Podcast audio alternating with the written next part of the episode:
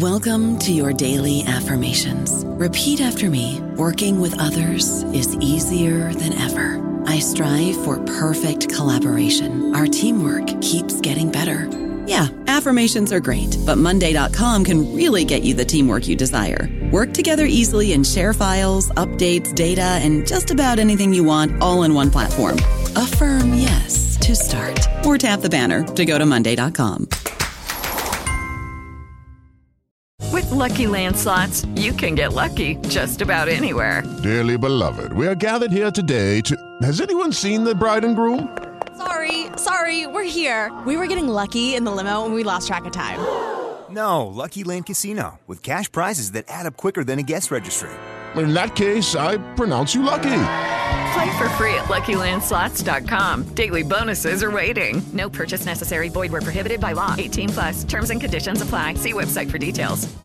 Hello, everybody. This is Marshall Poe. I'm the editor of the New Books Network, and I'd like to tell you that we have a new and improved website. It has two new features that we think you'll love. One of them is a vastly improved search engine so that when you type in keywords, you'll get a bunch of episodes really quick. The other is the ability to create a listener account. And in that listener account, you can save episodes for later listening. So you can create a kind of listening list. We think these features are neat and we think you'll enjoy them. Please visit the site today.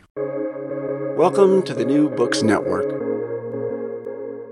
Hello and welcome to the New Books Network. My name's Piers Kelly, and today I'm talking to Dr. Maya Ponsonnet, a linguist at the University of Western Australia, who will soon be taking up a CNRS position at the Laboratoire Dynamique du Langage in Lyon.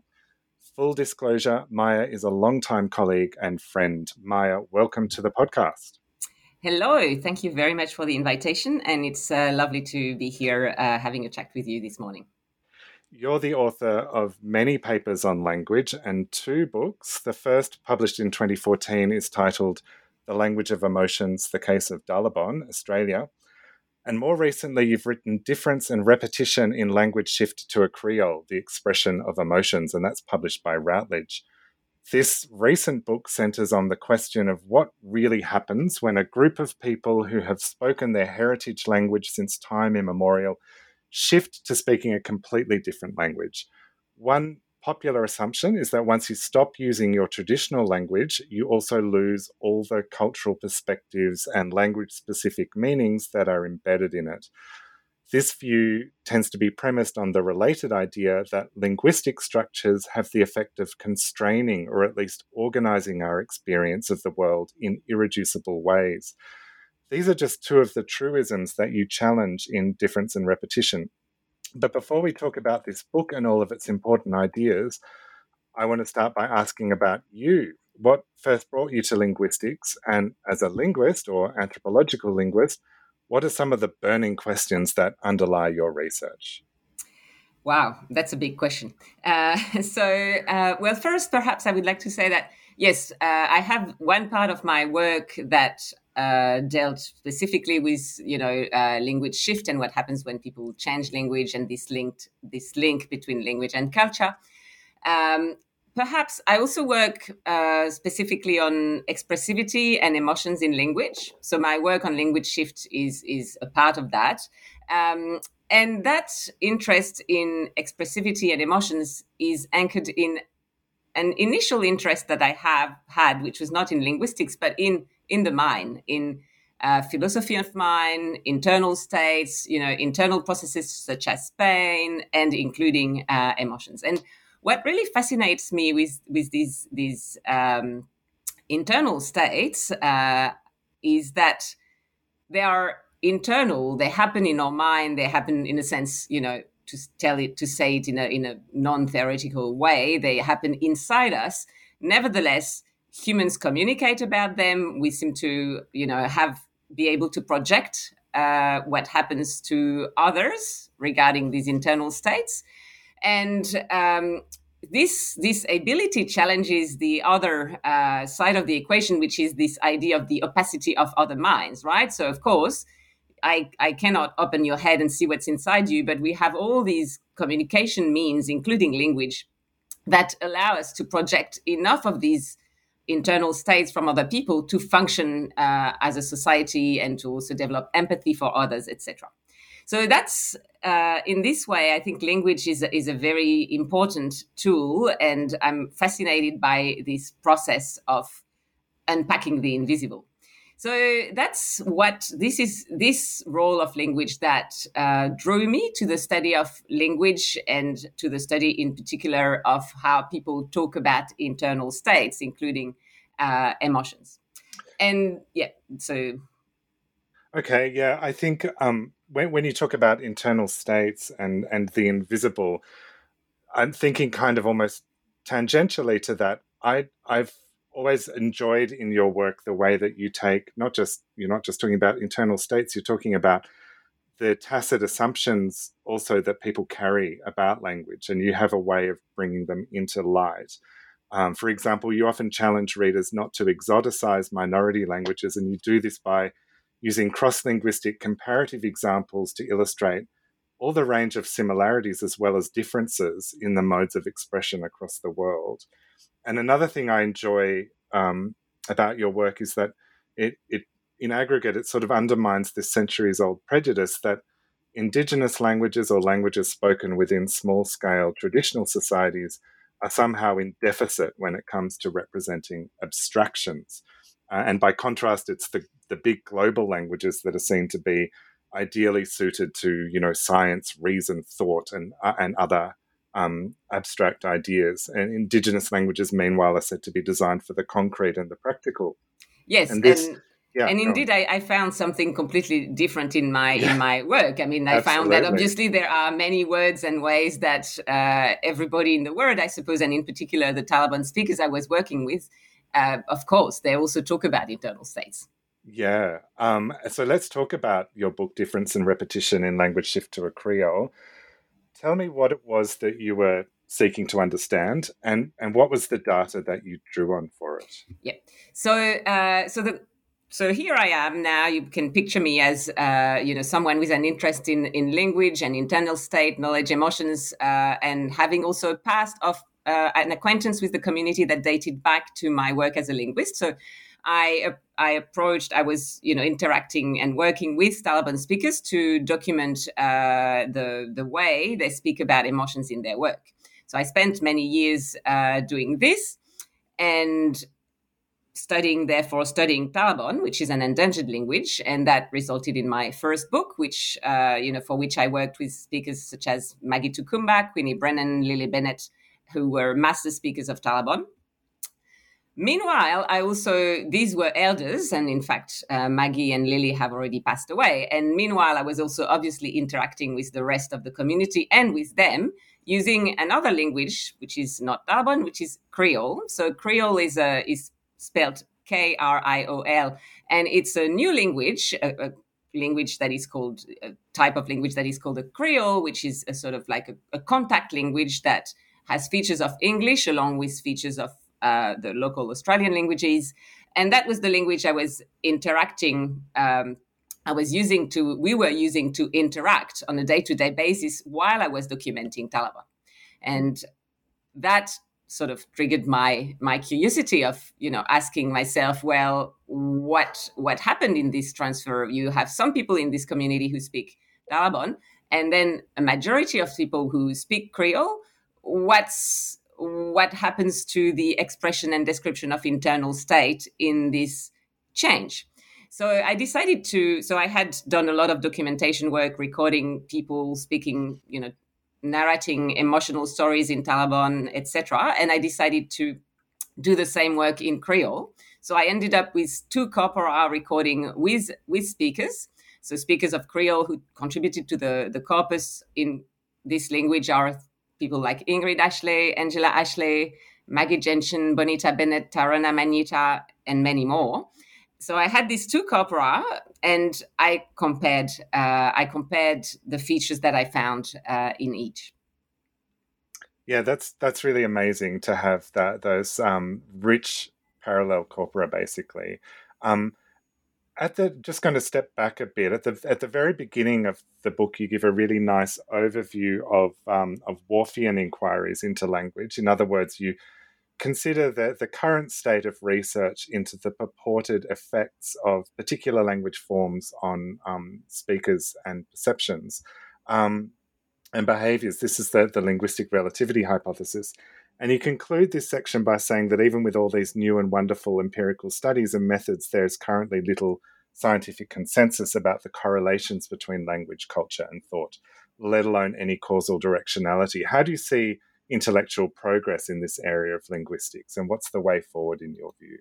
Yes, so I think, uh, well, perhaps um, one thing to say now is that, of course, as if, as one finds out quickly if they read my book, what I find, what I found when I compared Creole and Dalabon in this way is that there may be some differences between the languages, but essentially language adapts. So mm. language is driven by, by by culture, at least in the mm. case of the expression of emotions, rather than the opposite. Language is plastic. So yeah. what this so in terms so this is in a sense a counterexample to linguistic relativity because linguistic okay. relativity tells you that language could impose certain things to the way people think.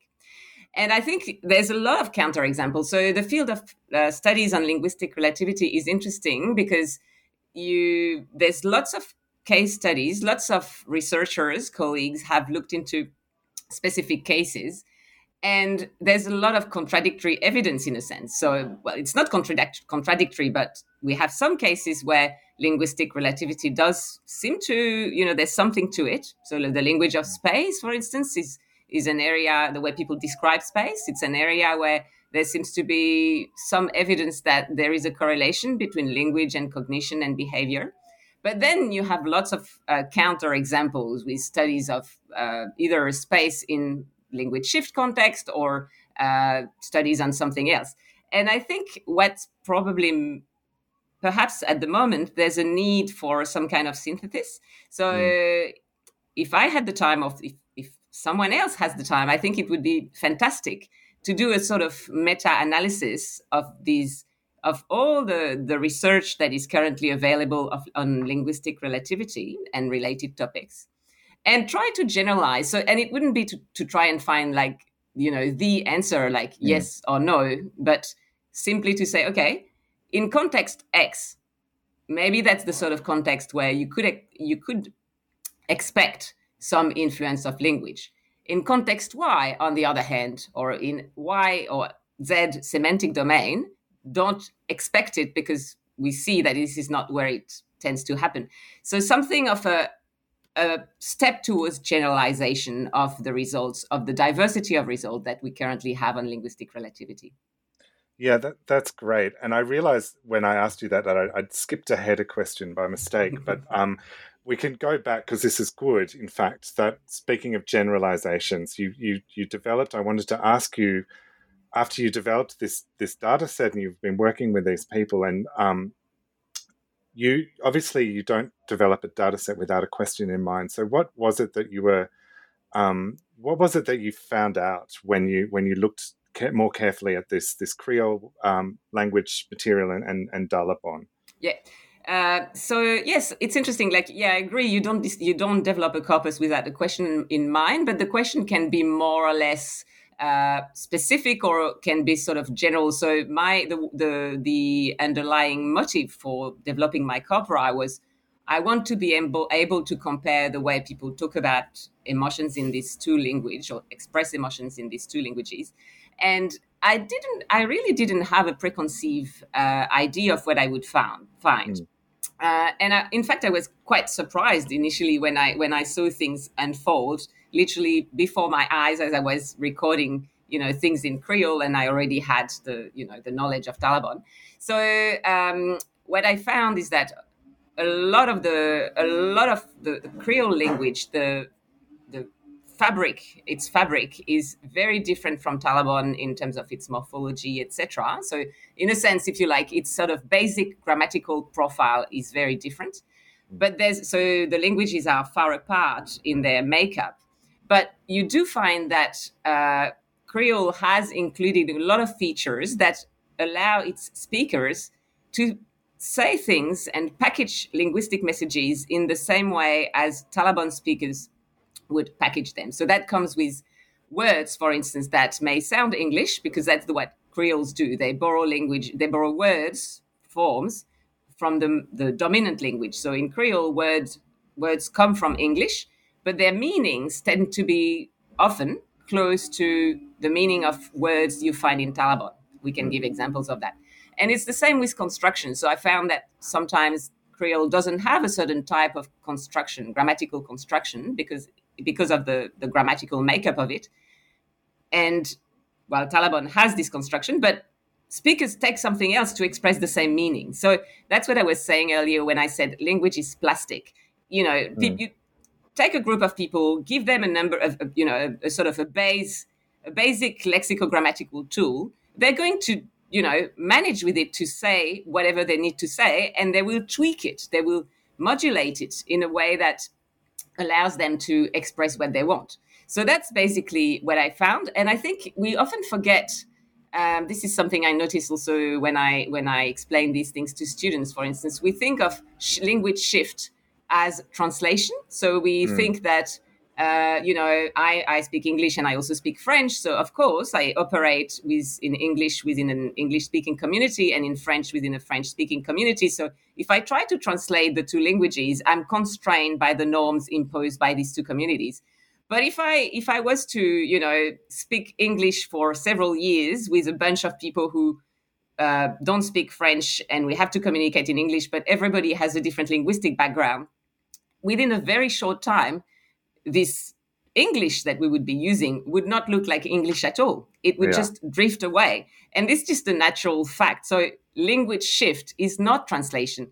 People who have shifted from, say, not even Creole, but say, you know, any Australian language to, say, Aboriginal English or any variety of English in the world, they don't translate things from their older language to their newer language. They just use this new grammatical tool to express whatever they want and then modify the lexical grammatical code as they wish because they're not, not constrained by any norm. Right. Yeah.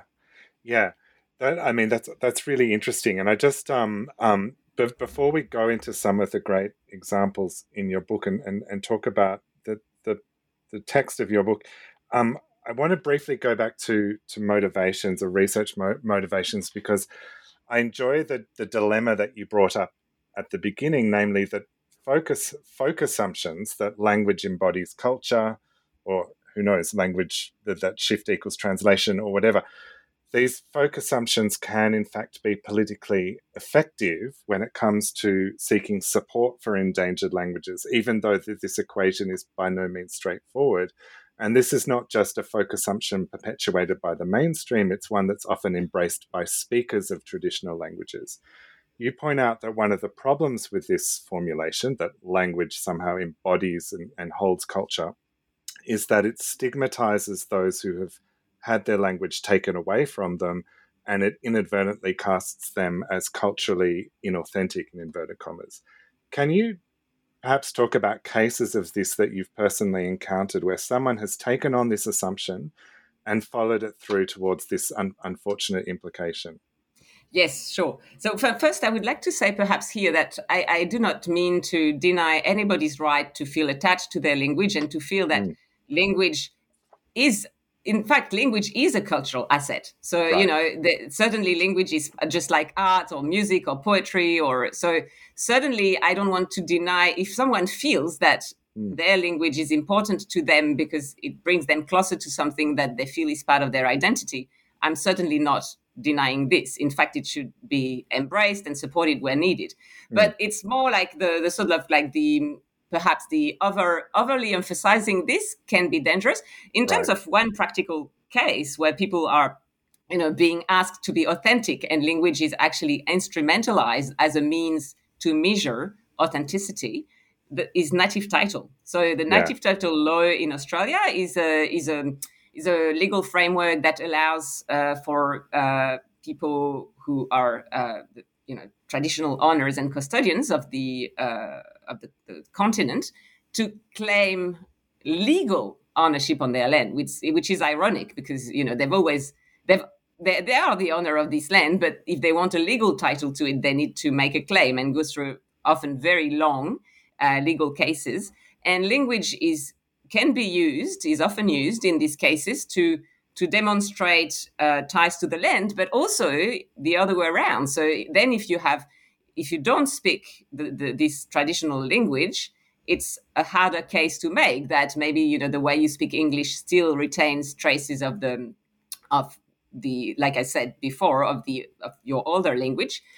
So this is very very tricky because it's a very very uh, sharp double edged sword that you know language often plays against people in this context. And also, it's been well documented by colleagues such as uh, Michael Walsh, for instance, who, who has uh, observed that in the legal system, in court cases, language is, is really used in this way, you know, to discard people, to dismiss people's claims because they're, if they speak English, they're uh, inauthentic, for instance. Mm. So this is some this is an area where it's operationalized. But going back to the question of internalization.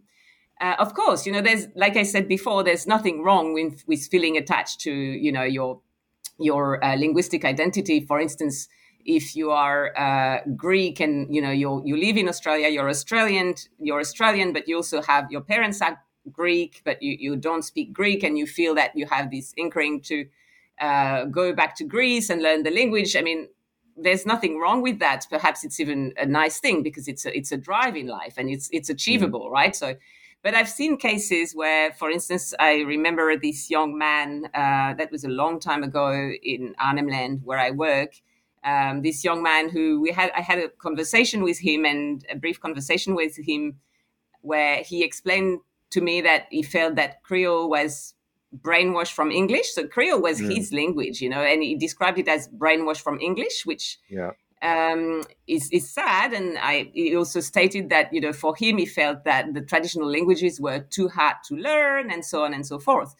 And as it happened, this person committed suicide shortly oh. after this conversation, which I mean, I don't want to draw, you know, I don't want to say that it is his linguistic, uh, his sense of his linguistic um, lack of belonging that mm. drew him to this sad end, tragic end.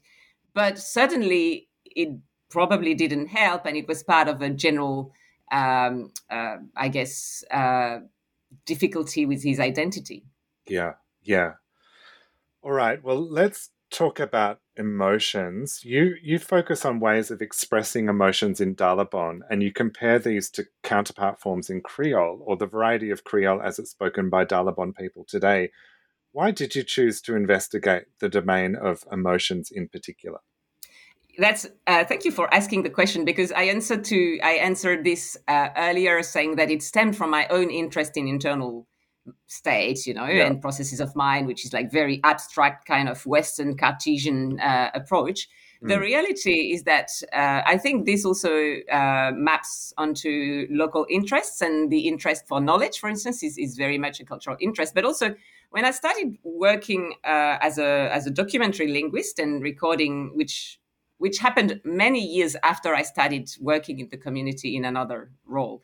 So hmm. I started working, recording people that I knew quite well, and I, I, I was, I came across this question of emotions and found that a lot of the female speakers, the people I worked with, uh, who who were female speakers of the language, were very interested in talking about emotion words, and and I discovered all these words with body parts that that you know uh, encapsulated quite fine uh, emotional meaning, and speakers were really keen to discuss them. So that that's what initially prompted me to narrow the focus down from down or shift the focus slightly from internal state, knowledge, culture to specifically emotion and expressivity. Yeah, that's that's great. It's wonderful to be to be led by speakers in, in that way. Could you perhaps give us some comparative examples of emotion expressions in Dalabon and in Creole and, and what you learned from them? Well, one thing is that uh, there's, like I said, like, of course, you can look at either the resemblances or the differences. Mm. Um, in terms of resemblances, um, there's a lot of Dalabon words that, sorry, there's a lot of Creole words that sound perfectly English, but in fact, they, they, their meaning is the same as the meaning of a Dalabon word. So, for instance, um, an, an, important, I guess, an important um, value in the, the moral etiquette of Dalabon people or, or you know, people in Arnhem Land is what has been called compassion in the anthropological literature. So it's basically the sense that you need to have empathy for other people, in particular relatives, in particular kin, and that you need to, uh, so you need to uh, feel sorry for them. You need to feel grief. You need to worry about them if they're sick.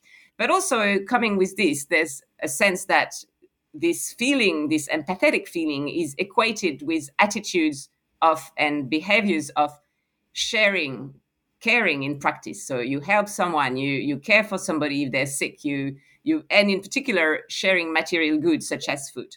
So there mm. is a, a sort of cluster which is both emotional and behavioral, which encompasses these empathetic emotions and the related behaviors of sharing and caring.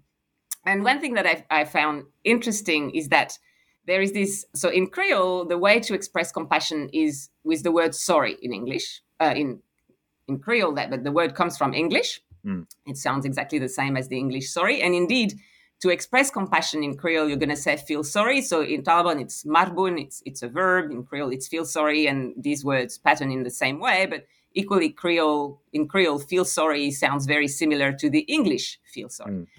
However, in Creole, there's also another way you can use the verb, which is you say that someone, you, you can say, oh, can you sorry me blah taka, which means that you use the verb in a different way where it's not just uh, describing your state, it's describing someone's action to give you something out of compassion. So perhaps you you're you know you're in need for food and you go and see a relative and you say, "Oh, can you sorry me blataga? Can you give me a bit of food out of your compassion for me because you're a relative?" and so that's really interesting because this word, which you know on the face of it sounds perfectly equal to English, and you could speak Creole for ages, for year with with without encountering the other expression. But it shows that people have taken this little bit of word and just done something which came from English and done something with it which is exactly the same as you would do in Dalabon with the verb marbun, which you can use exactly in the same way. You know, you, you can you can say, uh, "Can you marbun me something?" So, can you give me something out of compassion? Mm. Oh, that's wonderful and and I love the the Creole words sexy S E K S I and greedy G R I D I. Um, can you tell us about sexy and greedy? Yeah, sure. So sexy, of course, you know, comes from sexy in English. Uh, the orthography, by the way, like is, is something that people use, but you know, I don't. I mean, I see Creole written on Facebook or text messages, and you know, people do people spell it as as they wish. Right. Um, but um, yes, so sexy, and it doesn't really mean so. In English, sexy is a physical attribute, right? It's the way someone looks. I get, I guess, uh, or you could say to act sexy is something about your appearance. In Creole, sexy is something of that, but there's also an intention. So someone is described as as sexy. It's not so much it's the way you look, but it's also being flirtatious. Mm. A typical uh, example, if you if you use these words, speakers will come up with examples. Oh, you know, these young women, sort of like teenagers who walk around the community, you know, and sort of like they're parading around, you know, showing themselves in the community. So that's that's this word encapsulates a very very sort of quite typical um, behavior and also a set of value around uh, values around this behavior. Uh, one thing that I find interesting with sexy is that if you speak to an older person, it's definitely condemned. But obviously, if you speak to a younger person who mm. actually li- likes to walk around and parade around, of course, they, they, they're not as judgmental. Sure. So, yeah. and greedy also, uh, greedy, of course, coming from greedy in English. But again, the sense is slightly, the nuance is slightly different. It means selfish, but modally, it has a sense of, you know, a personality feature of someone who's who keeps things to to themselves in terms of being unwilling to share and in particular unwilling to share food and that mm. relates to what we were talking about earlier about the feel sorry and the you know the sense of compassion and and the the moral imperative to share and care uh, so greedy is someone who doesn't do that so yeah. it's much broader than and I guess yeah, much much more um, morally connoted than than greedy in, or the moral connotations are different than with greedy in English. And these are examples. Uh, I might have this wrong, but these are examples where the semantics overlaps more closely with the traditional language than it does with English. Yeah, absolutely. So you yeah. have equivalent. You have equivalent words uh, with words with equivalent meaning for sexy and greedy right. in Dalabon, but also for a lot with a lot of uh, a lot of uh, a lot of other languages around. Have, have yeah. This, yeah. I don't know about you, but I'm very busy and I don't have a lot of time to cook. That's why I subscribe to Factor. Eating better is easy with Factor's delicious, ready to eat meals. Every fresh, never frozen meal is chef crafted, dietitian approved, and ready to go in just two minutes. You'll have over 35 different options to choose from every week, including Calorie Smart, Protein Plus, and Keto. These are two minute meals. Factor meals are ready to eat and heat, so there's no prepping, cooking, or cleanup needed. They're flexible for your schedule. Get as much or as little as you need by choosing your meals every week. Factor is the perfect solution if you're looking for fast, premium options with no cooking required. Sign up and save. We've done the math, and this is important. Factor is less expensive than takeout, and every meal is dietitian approved to be nutritious and delicious. Head to factormeals.com slash NBN50 and use code NBN50 to get 50% off. That's code NBN50 at factormeals.com slash NBN50 to get 50% off.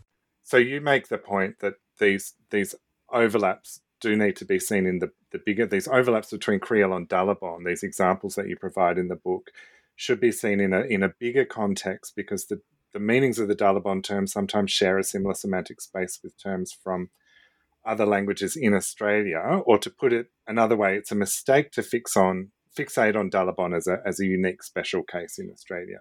So Absolutely. can you illustrate this for us, some of these longer range? Yes, I would like to. So I also I would like to clarify something mm. potentially for the more sort of like the, the Creolists in the audience is that the uh, my the, the purpose in the book is not to claim that Dalabon has influenced uh, Kriol directly. Like you know, right. there is linguists are key, often keen to to trace the the origins of words and meanings and grammar and this is not what i'm trying to do in the book like i'm not claiming that Dalabon has influenced you know the sense of of sorry in particular because mm. the influence could come from elsewhere in australia right. and indeed if you take sexy for instance there's evidence that uh, there are words with similar profiles elsewhere in australia for instance okay there is this lovely article uh, from uh, Yasmin Musharbash. It's a 210 article, I think, which is about love and marriage and its contemporary uh, how it, it uh, how these things around love and marriage are acted upon in contemporary Australia. So the recent evolution,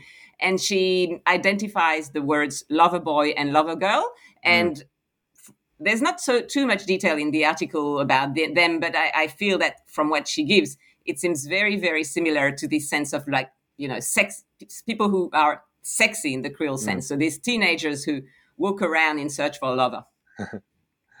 yeah, great. Um, and and when you zoom out to look at these these other uh, hundreds of other Australian languages, we start to see you know more of these long distance patterns. And something that really surprised me from your books from your book is the um, the colexifications across space and across language families. Can you tell the listeners what a colexification is, and perhaps give an example of one?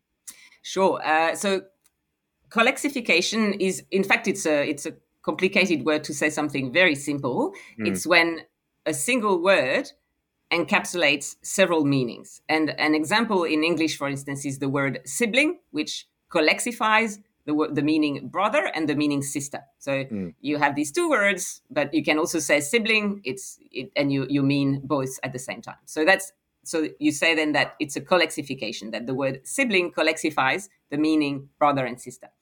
And uh, of course, that's a simple example, but there are things that can be a bit more, uh, sort of a, a, bit less intuitive in the sense of, for instance, there is this word in Kriol, which is like in Mitchell. So that comes from in the etymon, the etymology in English would be the verb like and myself she's the, mm. the reflexive pronoun. So, but liking itself means a range of things, and it means both to be flirtatious. So it's the same sort of mm. connotations as sexy. It's it's very similar. It's about parading around, etc. like Mitchell also means to be proud and to and it comes with showing off, right? So parading around, showing off. And it also means to simply to enjoy oneself, to, to have a good time, to yeah, enjoy oneself. And so this uh, sort of threefold association, colexification between fl- being flirtatious, being proud, and having a good time is something that you find uh, you find equivalent coll- uh, colexifications in languages that are as far as Jingulu, for instance, uh, mm. in the Barkly Tableland, or Wiradjuri in New South Wales. So, of course, I mean, you have to be careful because colexifications can also happen by chance. Yeah. And I haven't investigated this in, in as much detail I, as I could say, you know, confidently, well, this word in Jingulu and this word in Wiradjuri is exactly the same, you know.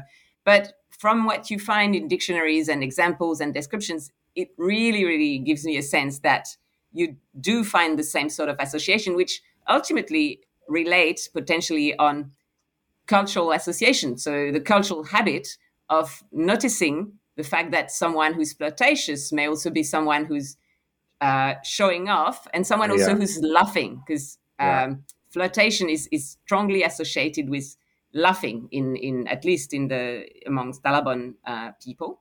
So so there is something of a cultural pattern here. So this is a case where a language does encapsulate a cultural pattern, and I think that it may be recurrent across Australia. Yeah, and it's pretty extraordinary. I think um, when we were talking earlier about Whorfian research and so on, and where uh, just how much colexification um, can show us about these relationships between language and culture. But for the, the non Australianists listening or people from not from Australia, um, the distance, the geographic distance between um, yes. Wiradjuri country and Dalabon is immense. You know, yeah, it's, it's, uh, not, it's what about what 4,000, 5,000 yeah. kilometers, something like yeah. that. Yeah. yeah. Um, in your book, you talk about uh, compassionate contours what are these and what do they do in each language, in, in Kriol and in Dalabon? Yeah, so this is a, another uh, interesting uh, feature of, of the languages in Arnhem Land, including Dalabon and other other languages and Kriol. So what I've called I've labeled it myself. You know, I'm, I'm I don't think speakers have a name for these things, which are it's basically there's a melodic way of speaking so we call it a melodic contour or a prosodic contour in linguistics, which is very marked. So um, in in in English, for instance, you can have a melodic contour where you say something like "oh," you know, and it's kind of uh, uh, expressing your endearment by changing the melody of your voice.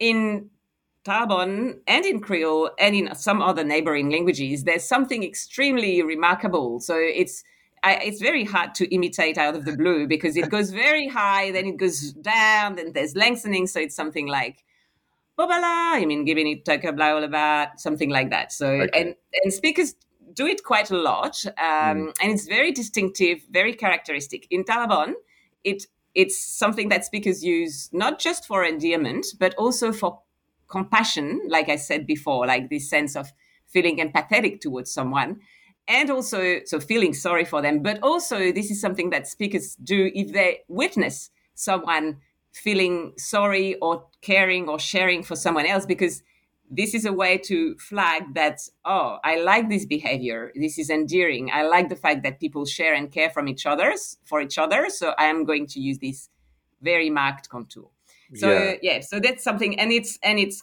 carried the form has carried through from from Dalabon to Kriol although it's used perhaps slightly differently in Kriol. Mm. Yeah, it's that's great. Um, so on that theme um, of endearment uh, and other things, what is evaluative morphology and how does it work in in Dalabon versus in Kriol?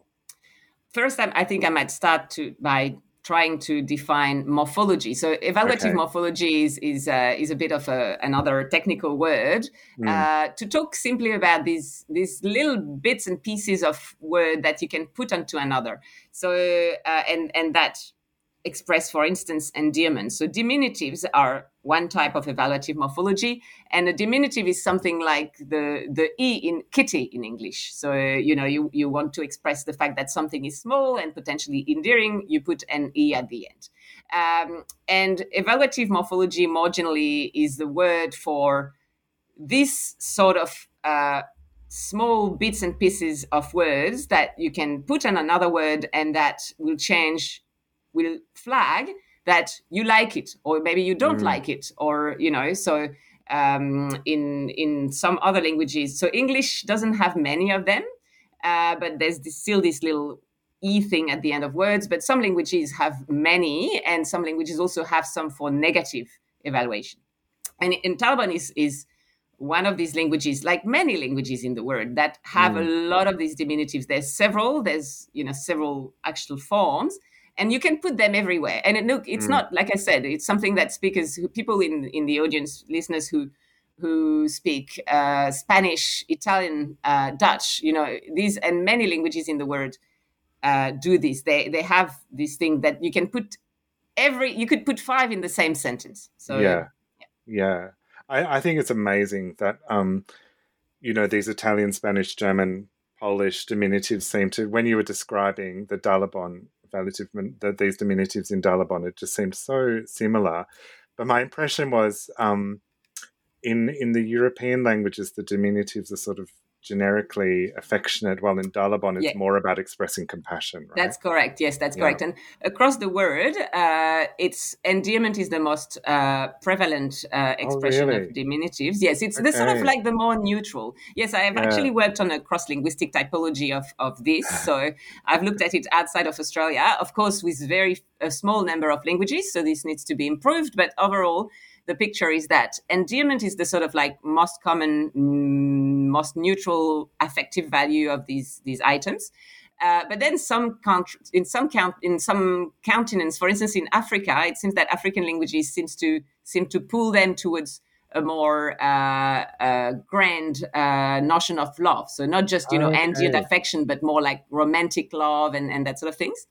Uh, and in Australia, it seems that it's more leaning towards compassion. And again the same thing as as uh, we said before. So in the same in the same way as speakers of Dalabon will use this melodic contour mm. when they witness somebody being compassionate or even being in grief for instance because that shows the right attitude towards others they can also use diminutives uh, to do this so uh, they, they will they will use this this little wood that they put at the end of word to to show that they they like someone, they're endeared, or they, they feel sorry about someone, or this person is doing the right thing and being compassionate with someone else. Yeah. And interestingly, I would like to say that that's a good this it's interesting to look at these two features. So on the yeah. one hand, the melodic contour, and on the other hand, the the, the evaluative morphology, because Kriol does not have the evaluative morphology, and this is because this is because of this the basic grammatical profile of the language, right?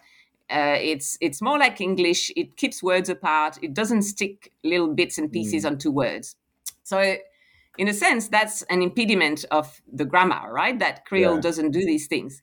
In terms of what speakers have to express, what they do is that they replace. They don't have the diminutives, but they replace the diminutives with other things to express the same thing. So, and they can okay. use, for instance, compassionate contour, these melodic right. contours. Yeah, yeah. They also use things like interjections and that sort of things. Yeah. Okay, well, let's talk about um, figurative language. In other words, the more metaphorical or idiomatic forms of expression. What did you discover about figurative language in the domain of emotions in, in both in both yeah. Dalabon and Kriol? So that's a very, in, in, in a sense, quite an interesting domain. Mm. Um, in terms of uh, figurative language, there's the main um, figurative representation of emotions in Dalabon has to do with the body. And so you find all these, like, there's like dozens and dozens of expressions that uh, describe emotions as a state of a body part. I'll just give a few examples. So, for hmm. instance, mm. you can say, gang mu. So this the word gangu means belly, stomach, belly, and yo yo mu means to flow. And so if you if you say that you have a flowing belly, of course this is metaphorical, you mean that you feel good. You feel good. You you or, or you're a nice person.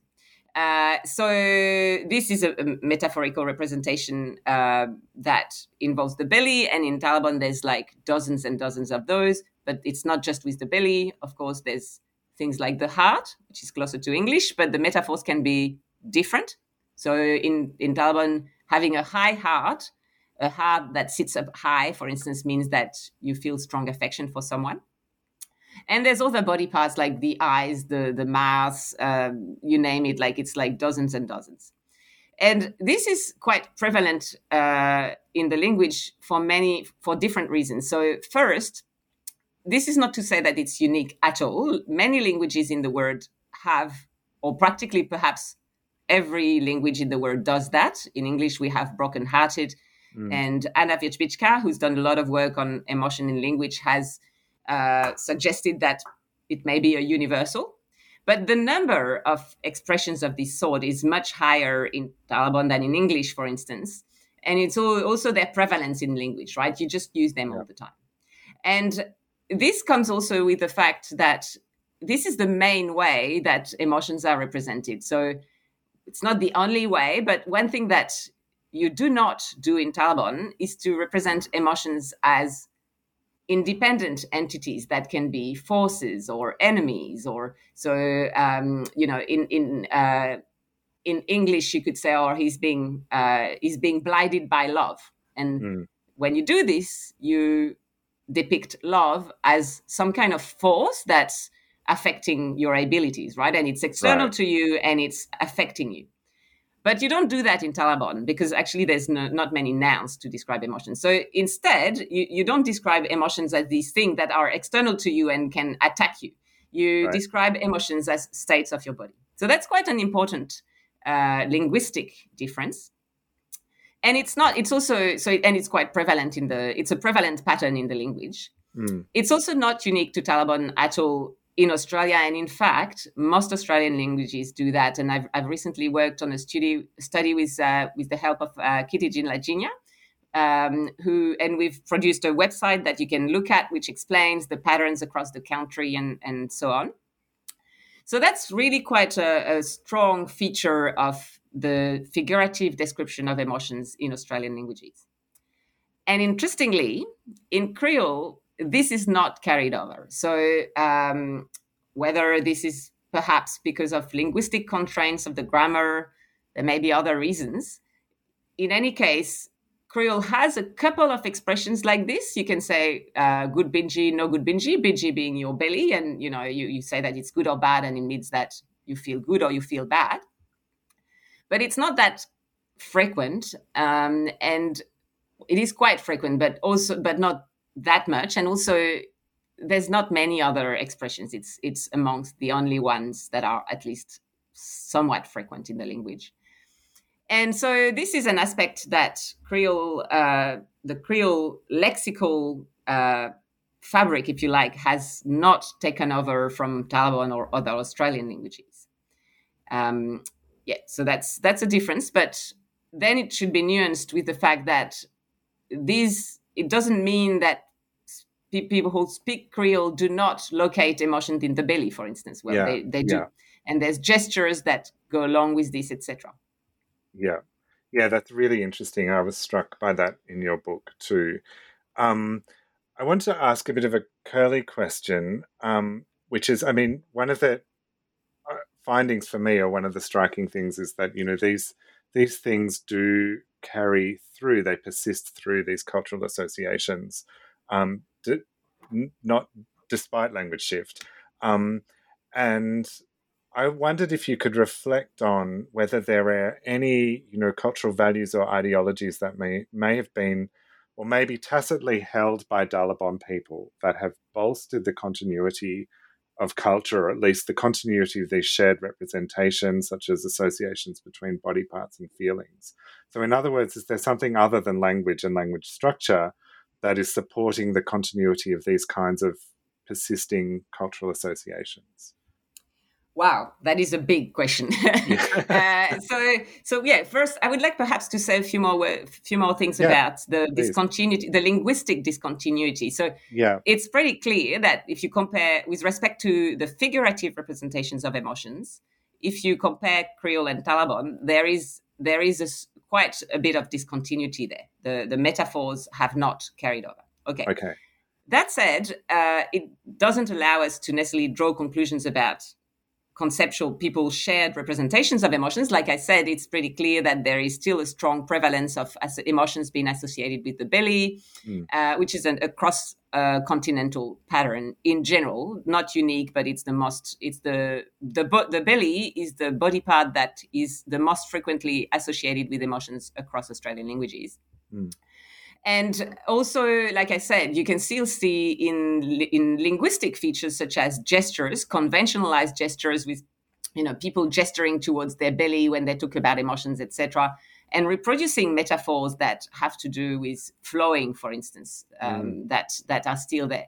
So this is a case where you you know the language has changed, yeah. and then uh, but but it doesn't it hasn't uh, the the conceptual people's conceptual representation don't seem to have just collapsed simply because you know they they changed the language they they yeah. kept the representation at least for a while and i suppose the question of what's going to happen you know in, in terms of you know wh- whether these representations will persist it it depends i guess it depends on people entirely to whether you know how their mind goes. And i suppose yes there could be a fact that ling- if the if certain representations are not supported linguistically they are not reinforced you know by constantly constantly talking about emotions in the language as if they were states of the of the body which they are mm. by the way. Yeah. Um, so if we don't have this sort of background of linguistic metaphors perhaps this will allow representations to change quicker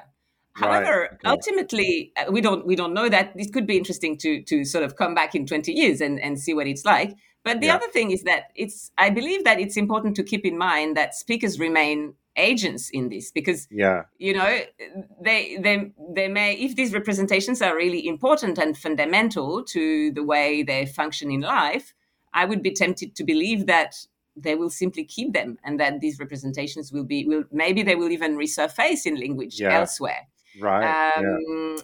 But of course, this is all speculation. I mean, like yeah. we're, we're sort of stepping out of the of the the realm of what I have explored empirically and yeah. sort of speculating about you know people's minds, etc. Which I don't think it's unfair to speculate, but no. we just need to remember that at the moment this is not something I can answer no, on empirical grounds. podcasting, I yes. think we can do this.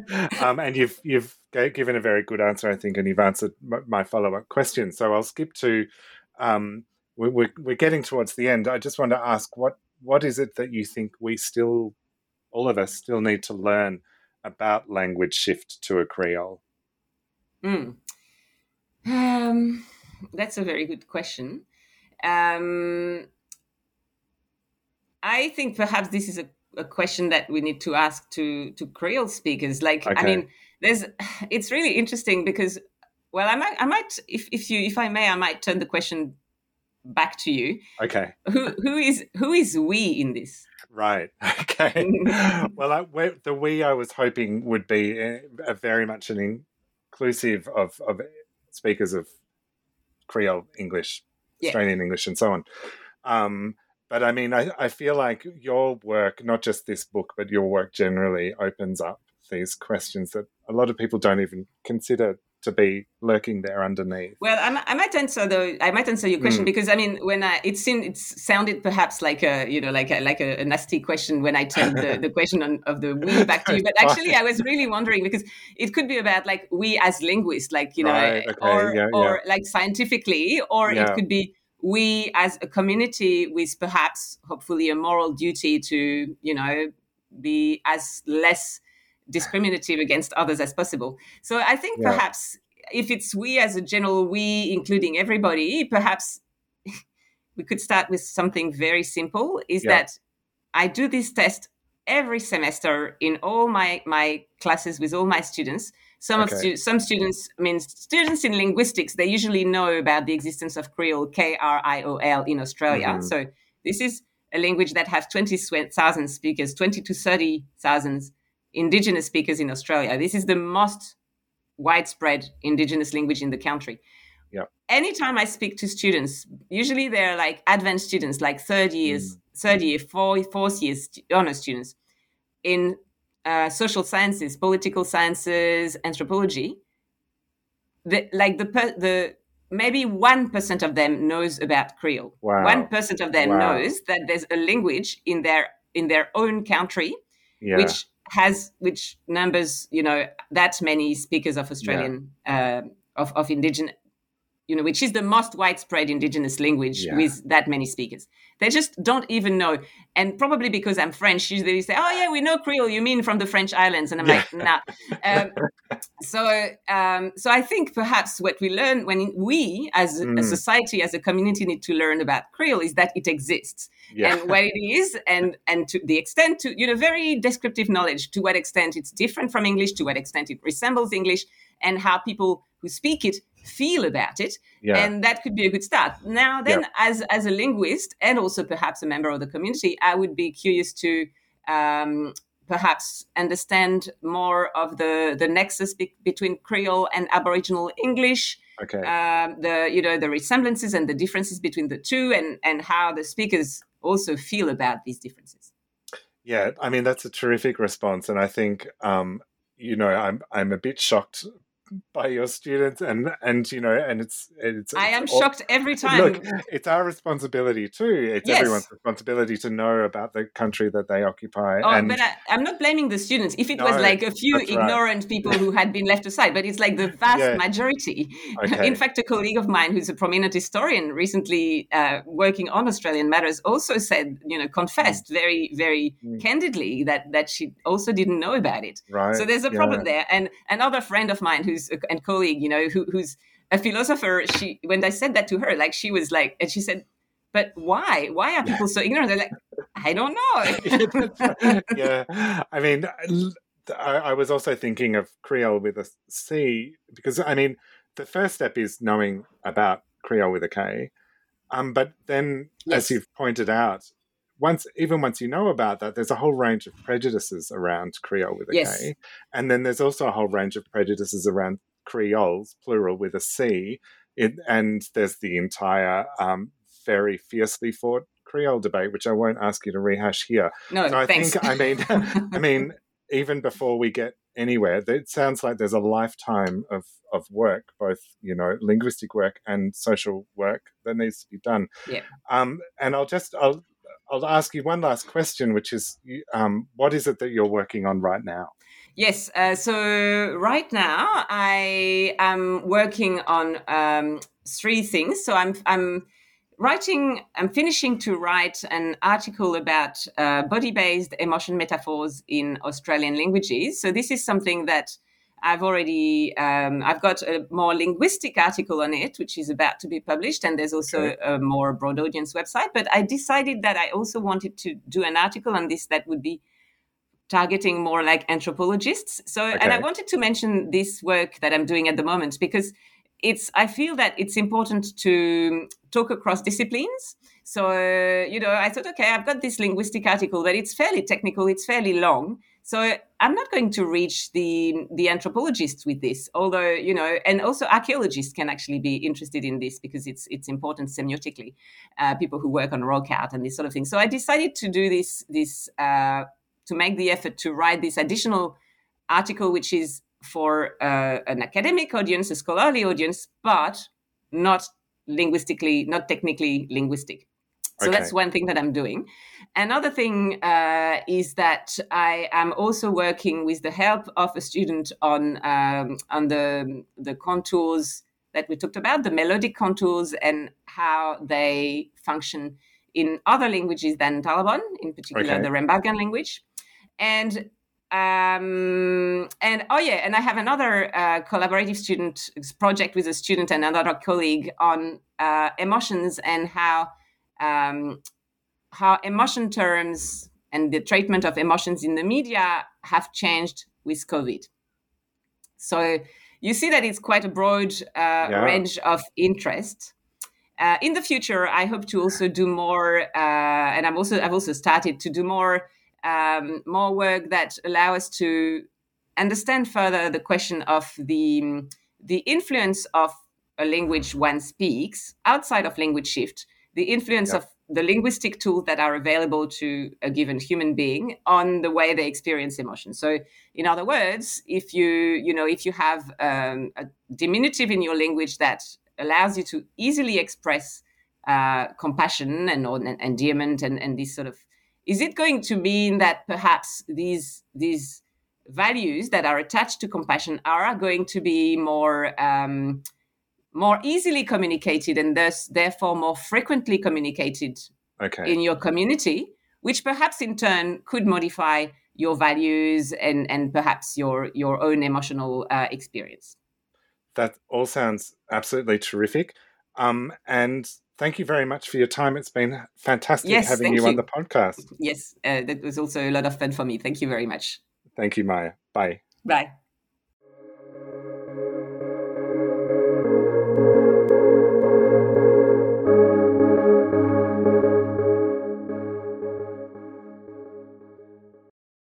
Hello, it is Ryan, and we could all use an extra bright spot in our day, couldn't we? Just to make up for things like sitting in traffic, doing the dishes, counting your steps, you know, all the mundane stuff. That is why I'm such a big fan of Chumba Casino. Chumba Casino has all your favorite social casino style games that you can play for free anytime, anywhere with daily bonuses. That should brighten your day a little.